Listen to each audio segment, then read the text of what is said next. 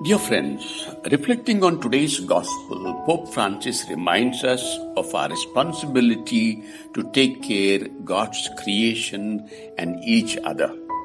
He says, Today I would like to reflect on the issue of the environment as I have already had an opportunity to do on various occasions.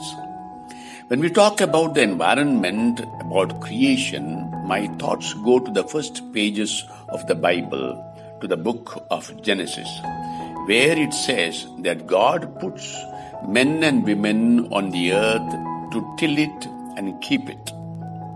And these questions occurred to me. What does cultivating and preserving the earth mean? Are we truly cultivating and caring for creation? Or are we exploiting and neglecting it? The verb cultivate reminds me of the care a farmer takes to ensure that his land will be productive and that his produce will be shared.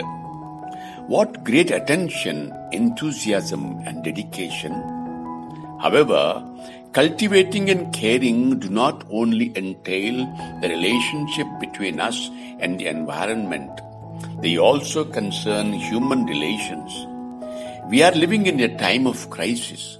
We see it in the environment, but above all, the human person is in danger today. Hence the urgent need for human ecology. Saint Joseph and Mary, our mother, teach us to care for God's creation.